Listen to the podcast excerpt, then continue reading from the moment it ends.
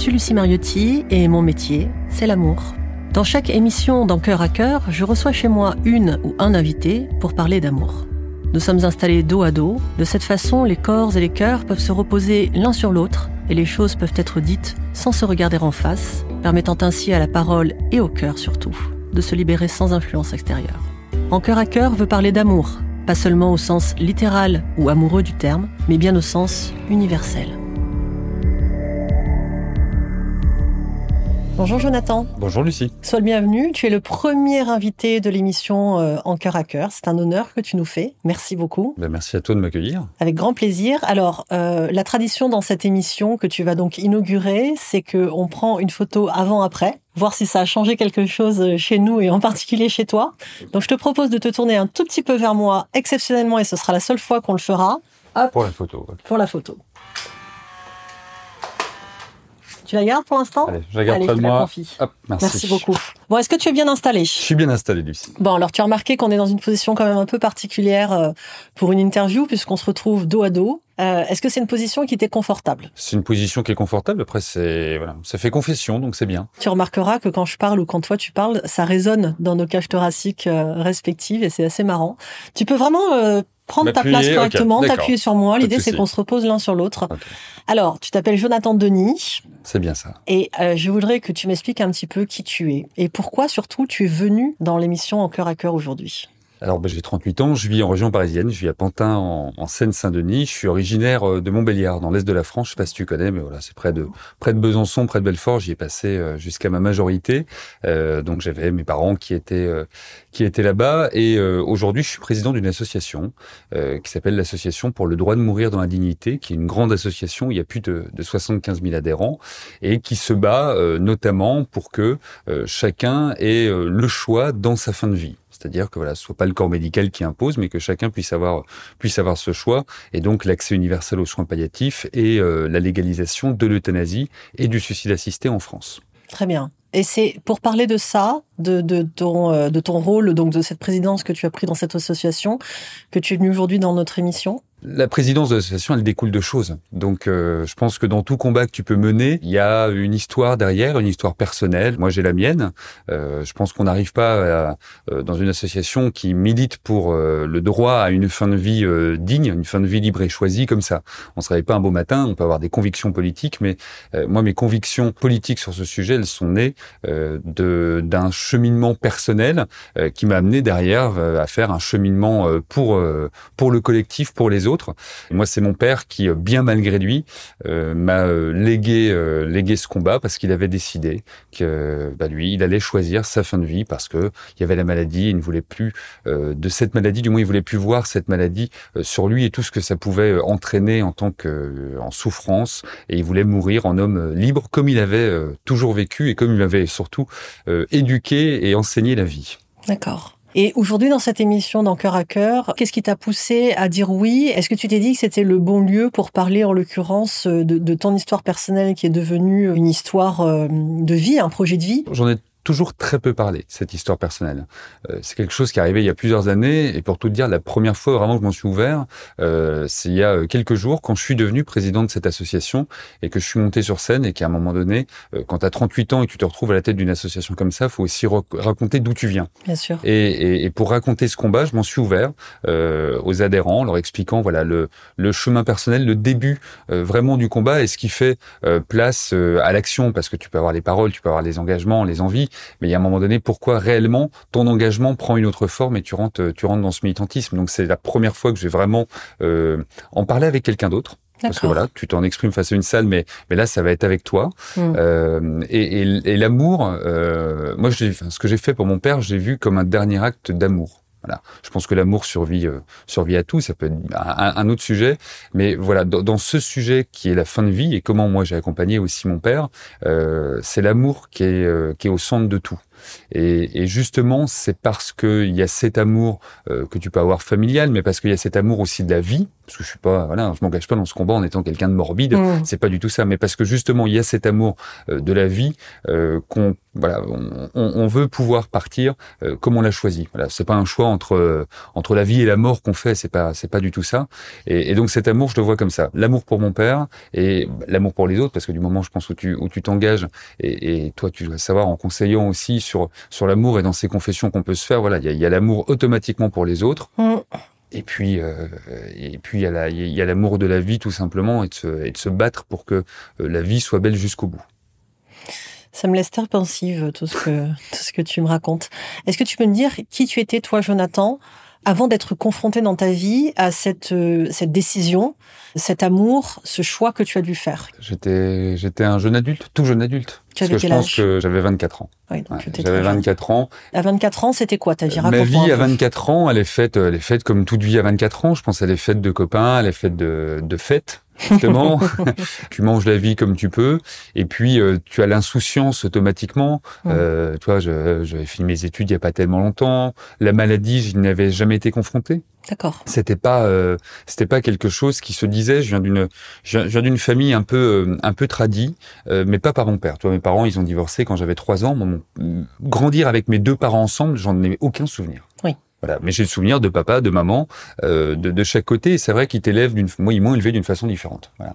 Euh, ma mère qui était peut-être plus dans l'ordre, plus plus plus droite dans, dans, dans, certaines choses, et mon père c'était quelqu'un de libre. Alors peut-être de trop libre pour certains, euh, mais qui n'était dans aucun jugement. Il fallait accepter tout le monde, il fallait discuter avec tout le monde. Euh, tout le monde était passionnant avec mon père et il m'a, il m'a vraiment, euh, il m'a vraiment appris ça.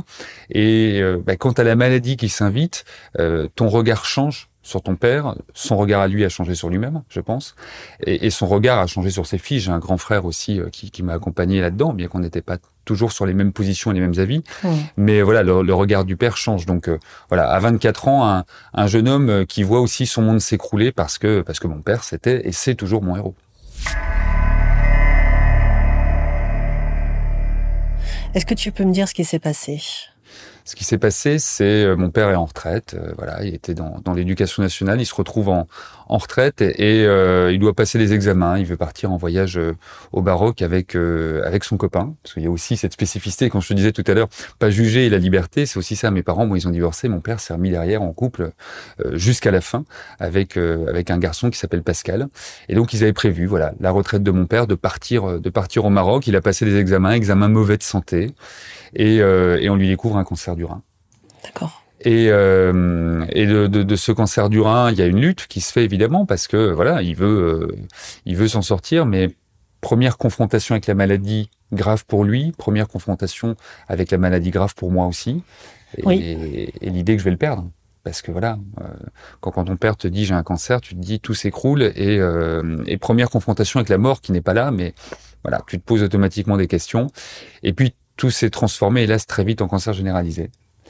Et, euh, et il m'avait dit, écoute, tu, tu, me feras une promesse, euh, je partirai quand je l'aurai décidé, mais tu me laisseras partir. Voilà.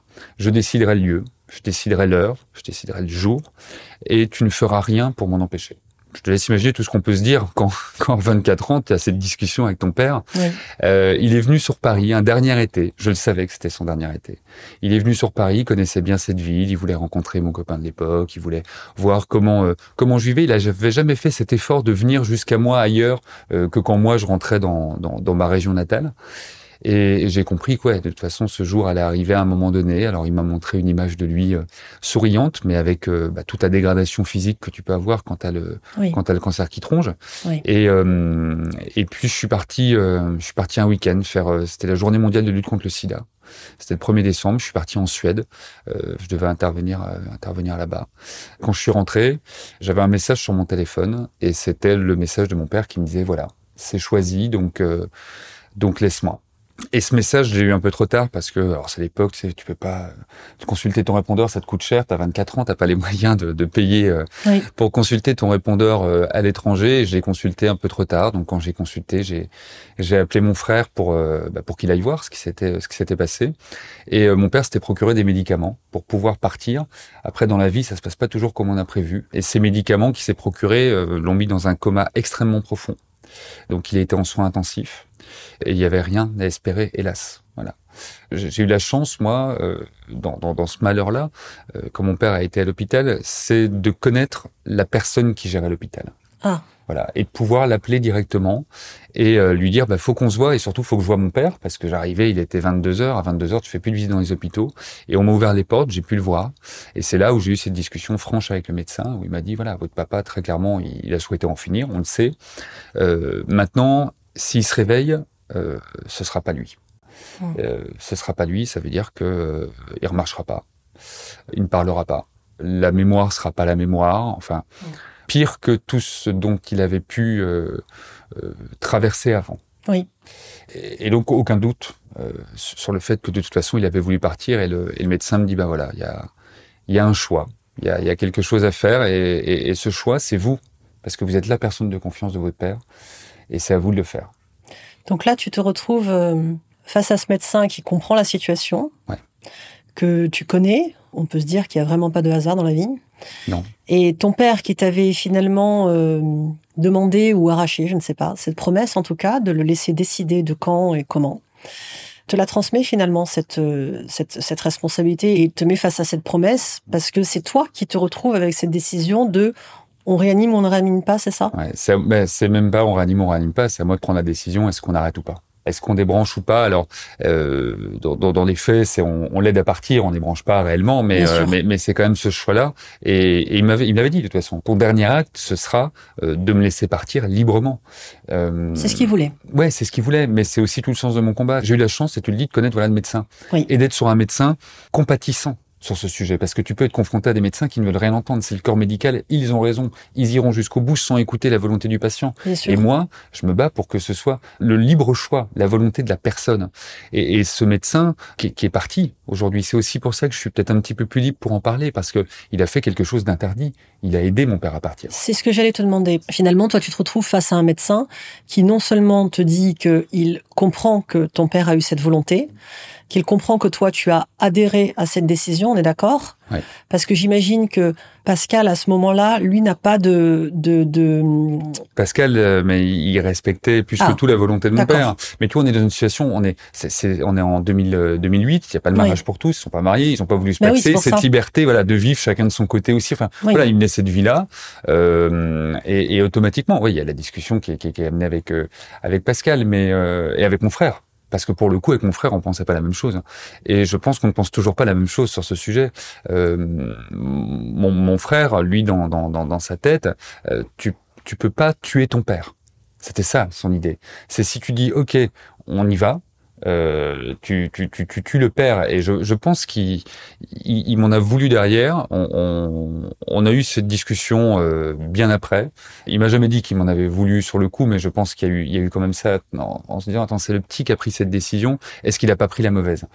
Jonathan, je vais, te, je, vais, je vais te poser la question si tu permets de manière euh, du coup très claire. Ouais. Est-ce que tu as tué ton père? J'ai pas tué mon père. J'ai pas tué mon père parce que il, il était plus là de toute façon, il souhaitait que ce soit comme ça. Voilà. Il a pris un médicament, moi que je déconseille à chaque fois que j'interviens. Tu sais, c'est des trucs que tu commandes sur internet, tu sais pas ce que ça va donner, etc. Alors on te dit vous allez partir, vous allez partir vite. C'est pas ce qui s'est passé. Non. Euh, non, moi mon père, j'ai tenu ma promesse pour lui. Je l'ai libéré et j'ai vu apaiser. Quand je te dis apaiser, c'est vraiment apaiser. J'ai vu avec un sourire aux, aux lèvres, mort, mais avec un sourire aux lèvres. Mmh. Voilà, on, on, était dans toute cette liberté qu'il avait, et je veux dire, personne ne m'a jamais reproché quoi que ce soit, que ce soit sa famille, euh, que ce soit euh, mon frère, euh, on m'a jamais reproché là-dessus, et le médecin n'a jamais été n'a jamais été inquiété, fort heureusement, mmh. pour ce qu'il avait fait. Qu'est-ce qu'il a fait ce médecin?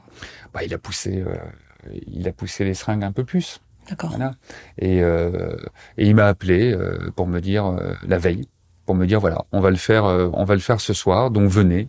J'y suis allé avec mon frère et euh, on a tenu la main de mon père. On s'est, on s'est relayé euh, quelques instants pour dire les choses. Alors c'est con, tu parles, tu parles à quelqu'un, tu ne sais pas s'il t'entend ou pas. Tu lui dis tout. Tu lui dis qu'automatiquement tu vas regretter de pas pouvoir partager avec lui les moments à venir, mmh. mais que bah, cette promesse, tu vas la tenir et qu'il va être bien.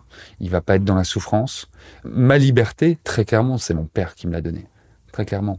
Ton, ton, papa, Gilbert, il a quel âge au moment où il, il a décède 64. Il a 64 ans. Bon, vous avez 40 ans d'écart. On a 40 ans d'écart, ouais.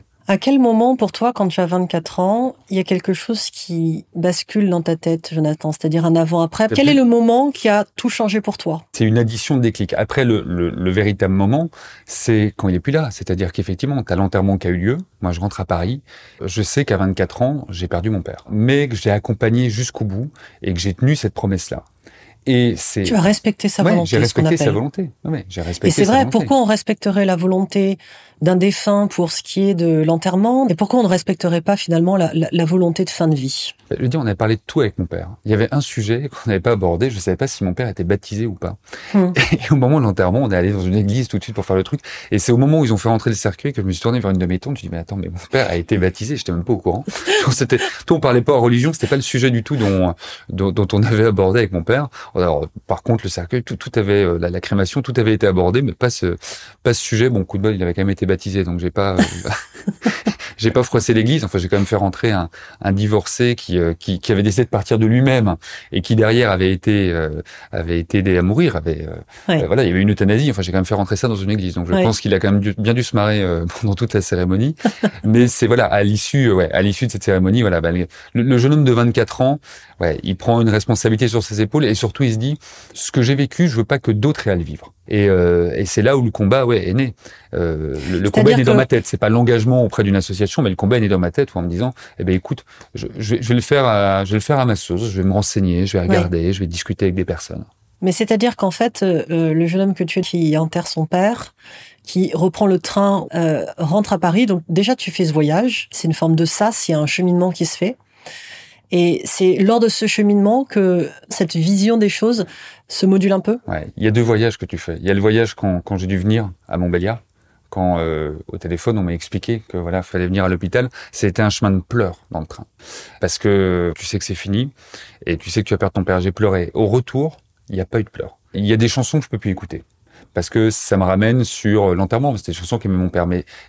En, en revenant, je vais pas te dire que j'avais un sourire éclatant euh, dans, le train, mais il y avait pas ces larmes parce que il était libre il était apaisé et c'était ça le, le plus important. Et tu vois, quand, quand je suis arrivé à l'hôpital, et euh, on nous a, on nous a appelé pour nous dire qu'il était mort et qu'on allait à l'hôpital, quand je suis sorti de l'hôpital, le premier appel que j'ai passé, c'est à Jean-Luc Romero. Jean-Luc Romero, c'est celui que j'ai remplacé à la présidence de la DMD. Euh, c'est un ami de longue date et quand je l'ai appelé, je lui ai dit, voilà, papa, euh, papa est parti. Et on en a reparlé là quand je suis devenu président. Et il m'a dit mais il n'y avait pas de sanglots dans on sentait que voilà, il y avait toute l'émotion que tu peux avoir, mais il n'y avait pas ces sanglots. Et il me dit là, j'ai compris que tu étais déjà dans un autre état d'esprit, tu avais compris que tu avais aidé ton père et que tu avais fait quelque chose de bien. De juste. Ouais. De juste pour moi. Après, chacun a son avis sur la question. Mais de juste pour toi et de, euh, juste, pour, ton père. Ouais. De juste pour lui parce que parce que voilà, je pense qu'il y, y, en a d'autres hein, qui euh, qui l'ont fait sans le dire et puis il y en a il y en a moi je pense à Marie Imbert qui a aidé euh, son fils à partir comme ça. Et je me dis, c'est pour ça que je vois moi ça comme vraiment un, dernier acte d'amour. Mais euh, est-ce que tu peux donner plus ton amour que par là? Je ça, je le saurai jamais. C'était la, c'était la question que j'allais te poser justement, c'est-à-dire que c'est quelque chose qui t'a transformé et cette épreuve, tu l'as donc transcendée, c'est-à-dire que tu as fait d'une épreuve euh, de deuil qui aurait pu être euh, simplement quelque chose de subi, tu en as fait quelque chose euh, de beau, euh, d'utile et de plus grand. C'est-à-dire qu'aujourd'hui, ça, ça, ça t'a dépassé, ça a dépassé Gilbert.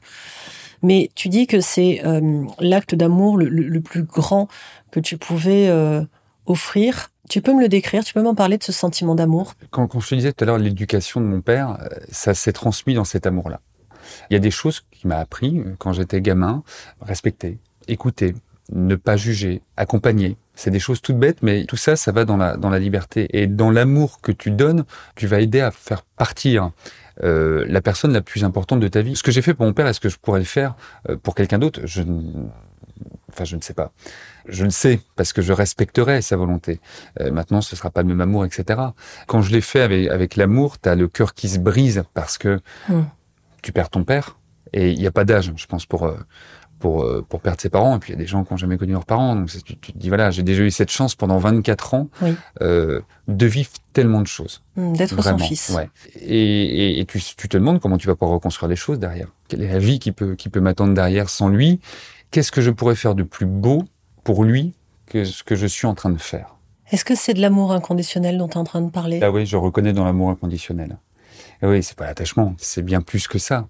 Tu fais des choses par amour, dans cet amour-là, je n'y aurais jamais pensé, j'aurais pu imaginer faire ça. Au-delà de l'accompagnement, la phrase « je l'ai accompagné jusqu'au bout », elle est réelle. Il n'y a pas d'autre vérité. Elle prend tout son sens. Et cet amour inconditionnel euh, m'y a aidé évidemment. On pourrait avoir l'impression que l'histoire de ton père ton histoire et l'histoire de cette association, elle a été écrite dès le départ, dès le moment de ta naissance Alors ça peut ça peut amener parfois des questions spirituelles, tout ça. Moi, je il y a rien qui est fait par hasard. Je, je crois que ouais, quand tu grandis quelque part avec des personnes, etc., il y a une construction qui a été voulue. J'aurais pu m'engager dans plein de choses. Maintenant, je me suis engagé dans cette dans cette cause. L'association existait bien avant moi. Tu vois, y a 41 ans cette association. Il y a des gens qui se battent depuis 41 ans pour ça et qui se prennent toi. mur après mur parce qu'il y a rien qui est fait. Ouais. Et, euh, et, je me dis peut-être que voilà, je vais, je vais essayer de le faire autrement pour que ça arrive le le, le, le, plus vite possible. Je le fais plus pour mon père, parce que mon père, j'ai fait, il est parti. Je le fais pour pour d'autres, pour que d'autres d'autres enfants aient pas euh, aient pas à connaître ça. Ça peut être d'autres enfants, d'autres conjoints, d'autres parents, d'autres frères, d'autres sœurs, Ouais. d'autres. euh, Ouais. ouais. Alors après, tu vois, quand je te dis les enfants, je pense quand même que quand t'es un enfant, peu importe l'âge qu'on a, on se dit pas que ses parents peuvent mourir. Et puis c'est toujours trop tôt.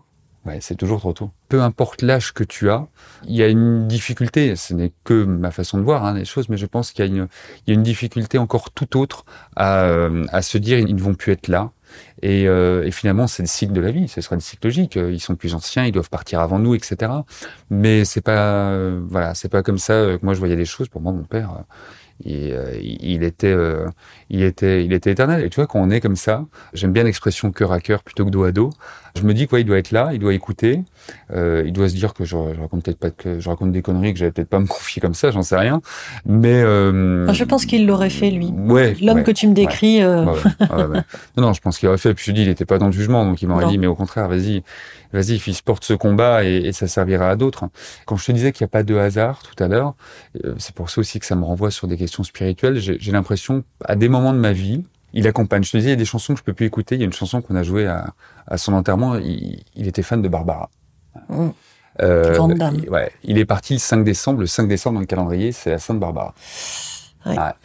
Et euh, Ah, voilà. Et tu te dis bon, il y a un livre qu'il avait dans sa bibliothèque où il m'avait laissé un petit mot. C'était le livre de Barbara qu'elle n'avait pas fini. Et donc du coup, on a joué l'Aigle Noir. Quand tu t'intéresses à la chanson, c'est bien d'autres questions qui sont traitées dedans. Mais la, Bien sûr. la, la, la- la chanson, c'était sa chanson préférée. Voilà. Mm. Euh, bon, il aimait bien aussi euh, Sylvie Vartan, mais je me suis dit jouer du Sylvie Vartan à un enterrement. euh, L'amour, c'est comme une cigarette. Je suis pas certain. C'était peut-être pas génial. Euh, tu te dis en plus, il est parti d'un cancer, etc. Ça va. Je pense que ça l'aurait fait marrer, mais quand même, j'avais le respect de l'Église pour pas pour pas aller jusque là. Mais euh, mais l'Aigle Noir. Donc quand je suis devenu président, j'écoutais la, la, la radio le matin à l'hôtel et bim, à la radio passe l'Aigle Noir. Euh, chanson que j'ai écouté, enfin voilà, elle est passée, donc j'ai pas, j'ai pas changé de radio, et je me suis dit, putain, quand même, ça va me jouer le jour où je deviens président de cette association, Eh oui. ça me joue cette euh, cette musique-là que je, quand je dis je pourrais plus l'écouter, c'est, euh, tu me fais les premières notes de l'Aigle Noir, je fonds en larmes, Mm. pas parce qu'il y a de la tristesse ou quoi que ce soit, mais ça me renvoie au départ du cercueil euh, dans l'église, et ça, ce moment-là, ça c'est le moment le plus triste de ma vie. Quand je te disais, même si tu gardes des moments heureux, etc., ça, ce moment-là où le cercueil, où tu suis le cercueil, le monde s'écroule sur toi. Et cette chanson, bah, elle me ramène, euh, elle me ramène à ça. Mais maintenant que je l'ai entendue euh, juste avant euh, de, de devenir président d'association, je me dis, bon, bah, c'est peut-être une chanson qui peut me porter autrement.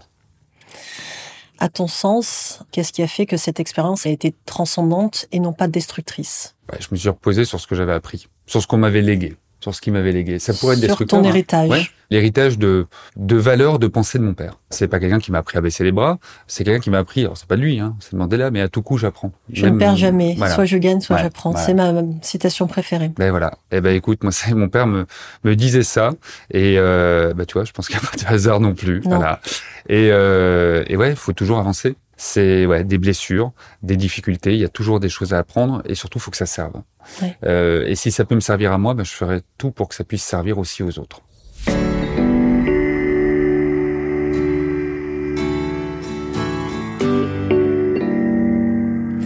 Alors, je t'ai proposé de venir avec un, un objet qui serait en lien avec, euh, avec ton histoire. Il y en a deux. Je vais Ils vont pas l'un sans l'autre. Je te les donne ou tu veux euh, Alors, je, vais, je veux bien que tu me les décrives et je les Alors, regarderai après. Ok. Premier objet, c'est une photo, et sur cette photo, tu verras que du bonheur. Voilà. Alors tu verras, c'est c'est Noël, hein, il y a un sapin derrière, mais tu verras trois personnes, trois personnes dont je t'ai beaucoup parlé. Elles sont souriantes. Euh, J'ai peu de photos de ces trois personnes-là réunies. J'ai pas souvenir qu'on en ait fait beaucoup, mais celle-ci, elle était laissée sur euh, la table de la cuisine de mon père. Donc je l'ai récupérée euh, bah, quand euh, quand il est mort. Je pense pas qu'il l'avait laissé par hasard là. Et Ouais. euh, et dans cette photo, je retrouve la liberté, je retrouve la joie de vivre, je retrouve tout ce qui euh, le fait lui, l'a fait lui et, et me fait moi. Et je te parle beaucoup de liberté, du combat de liberté. Le deuxième, c'est un c'est un bijou qu'avait mon père, qui m'a donné. C'est comme un oiseau. C'est comme un oiseau qui va voler, tu vois. Ça me rappelle tout à l'heure, on parlait de l'aigle noir, je me dis tiens. Oui. Euh, c'est un oiseau qui va voler vers la liberté. C'est les deux choses qui font de moi ce que je suis aujourd'hui et qui incarnent parfaitement toute la vie euh, jusqu'à la mort qu'a mené euh, qu'a mené mon père et tout euh, tout l'héritage qui peut euh, qui peut me laisser. Donc tiens, si tu veux, je te les Hop, je te les donne. Donc, j'imagine que c'est ton papa, donc Gilbert, et il y a toi, Il y a moi, c'est le petit qui pointe le doigt. C'est ça. un peu un peu tête à claque avec peut-être. la chemise, avec la chemise et carreaux. Eh ouais, bah, c'était la grande mode. Hein. Je- on est dans les années euh, 90. Là, hein. T'as, t'as l'étoile du sapin juste au-dessus de la tête, Ouais. comme si t'étais déjà, euh, si t'avais déjà été l'élu, en fait. Et puis il y a ton frère, c'est ça? Ouais, il y a mon grand frère, Il y a ton Alexandre. grand frère, Ouais. Alexandre. Elle est, elle est fantastique cette photo. Et il y a pas, franchement, hein, j'ai pas d'autres photos de nous trois. À chaque fois que je la revois, euh, c'est pas la nostalgie qui est là. Je me dis, mais quelle belle vie euh, j'ai vécue avec lui, quelle belle vie je vis encore, et, euh, et j'espère quelle belle vie va va, va m'attendre derrière, en étant toujours au au, au service bah, d'un truc qui me dépasse, qui est le service des service des autres. Toi, c'est pas prétentieux, je le vois pas comme, enfin, je, je dis pas de façon prétentieuse. Et je l'entends pas comme ça. Mais non plus. euh, dans, dans, dans son héritage, il y a ça, il y a occupe-toi des autres, ne t'oublie pas toi, mais occupe-toi des autres et accompagne, accompagne toujours jusqu'au bout sans, sans jamais juger. Je te propose de terminer cette première émission dans Cœur à Cœur par euh, la possibilité de me poser la question que tu veux. On s'est retourné mutuellement cette question, mais tu n'as pas euh, répondu, mais je, je sais que tu es sensible à l'amour, tu es sensible à ce qu'on peut faire par amour. Est-ce que pour toi, il peut y avoir plus grand engagement qu'un engagement qu'on fait par amour? Non. Non. D'abord parce que pour moi, rien ne dépasse l'amour. Je pense que l'amour euh, crée tout, littéralement, et fait euh, tourner le monde. C'est l'énergie euh, source absolue, à mon sens. C'est ma croyance personnelle. Elle évoluera peut-être un jour, en tout cas. euh. Et je crois que l'engagement d'amour, c'est-à-dire le, le- le don d'amour, si je te suis, c'est-à-dire le- l'offrande, le cadeau d'amour, est ce qu'on peut offrir de plus absolu, de plus grand, de plus digne et de plus magique. Parce que l'amour peut tout, Ouais. Mais l'amour est plus grand que tout. je pense. Ouais. Je le pense très sincèrement.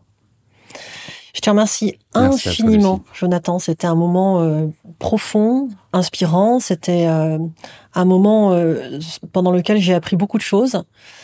Évidemment, tu sais, quand tu entends quelqu'un comme toi parler de, de, de son expérience personnelle, tu te poses la question de et moi, qu'est-ce que j'aurais fait?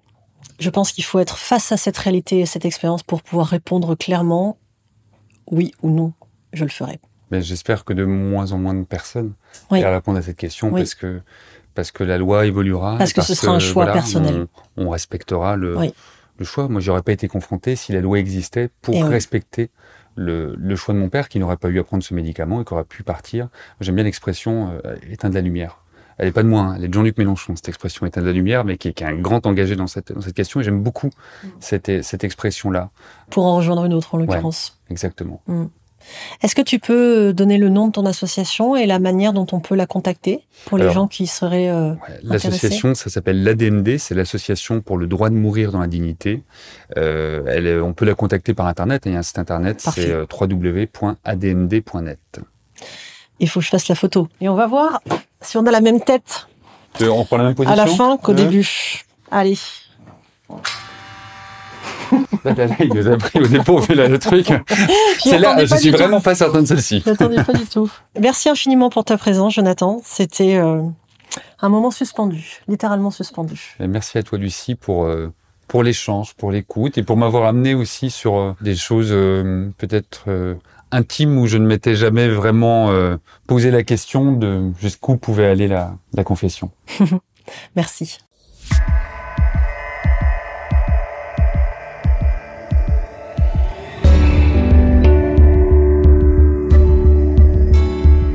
Un immense merci pour votre écoute et pour votre soutien. J'espère que, comme moi, vous avez aimé ce moment d'intimité, de confidence que l'on a passé en cœur à cœur. Si vous en avez l'envie, je serais ravie que vous puissiez liker, partager, commenter et ainsi faire grandir l'aventure avec nous. À bientôt pour un nouvel épisode de En cœur à cœur.